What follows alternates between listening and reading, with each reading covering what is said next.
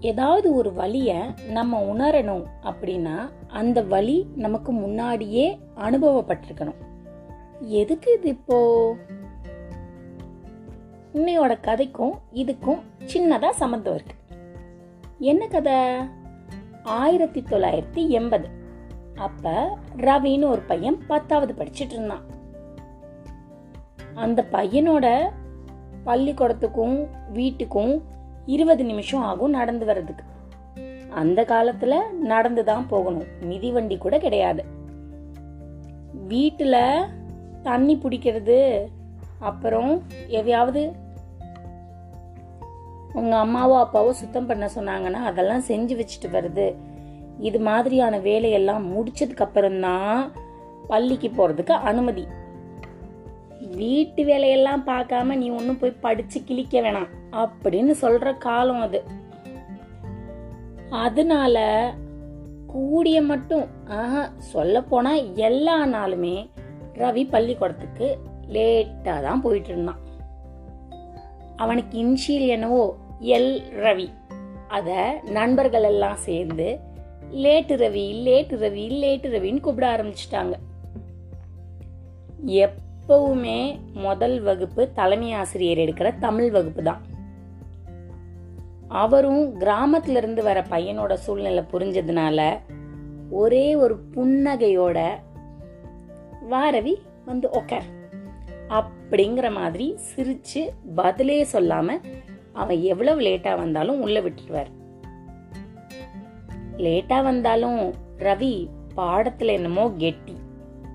நல்லா படிச்சு நல்ல மதிப்பெண் வாங்கினதுனால அவனோட நேரமோ என்னமோ தெரியல.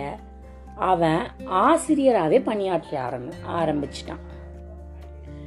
கிட்டத்தட்ட முப்பது முப்பத்தஞ்சு வருஷமா இப்போதைக்கு அவர் ஆசிரியரா பணிபுரிஞ்சிட்டு இருக்காரு அவரோட சின்ன வயசு அனுபவத்தை வச்சு கிராமத்துல இருந்து வர பசங்களுக்கு ஊக்குவிக்கிறது மட்டும் இல்லாமல் யார் தாமதமாக வந்தாலும் அவர் கோச்சிக்கிறதே கிடையாது.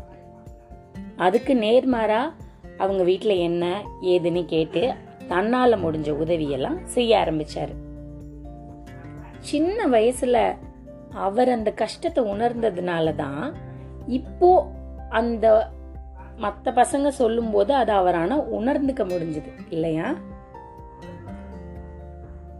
கதை முடிஞ்சாச்சு.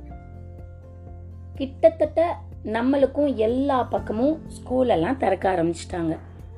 அந்த காலத்தில் பிள்ளைங்கள்லாம் வீட்டு வேலை செஞ்சு கொடுத்துட்டு தான் ஸ்கூலுக்கு போகணும். இந்த காலத்தில் ஸ்கூலுக்கு போகிற பிள்ளைக்கு பின்னாடி திரிஞ்சு நம்ம வேலை பார்க்குறோம். லோ லோ லோ லோ லோன்னு. ஐயோ நீ ஷூ போடுப்பா. நான் ஊட்டி விடுறேன். நீ சாப்பிடாம போயிட்டனா என்ன பண்ணுறது நான் அதில் உனக்கு தண்ணி வச்சிருக்கிறேன். இதை எடுத்துக்கோ. அதை சாப்பிடு இதை சாப்பிடு. ஆக மொத்தம் குழந்தைங்க தப்பு கிடையாது இது. அவங்களோட வேலையாவது அவங்கள பாத்துக்கிறதுக்கு இப்போல இருந்து ஆரம்பிங்க. இது திருப்பியும் முதல்ல இருந்து ஆரம்பிக்கிற மாதிரி தான் இல்லையா? இப்பதானே திருப்பி ஸ்கூல் எல்லாம் திறக்குது.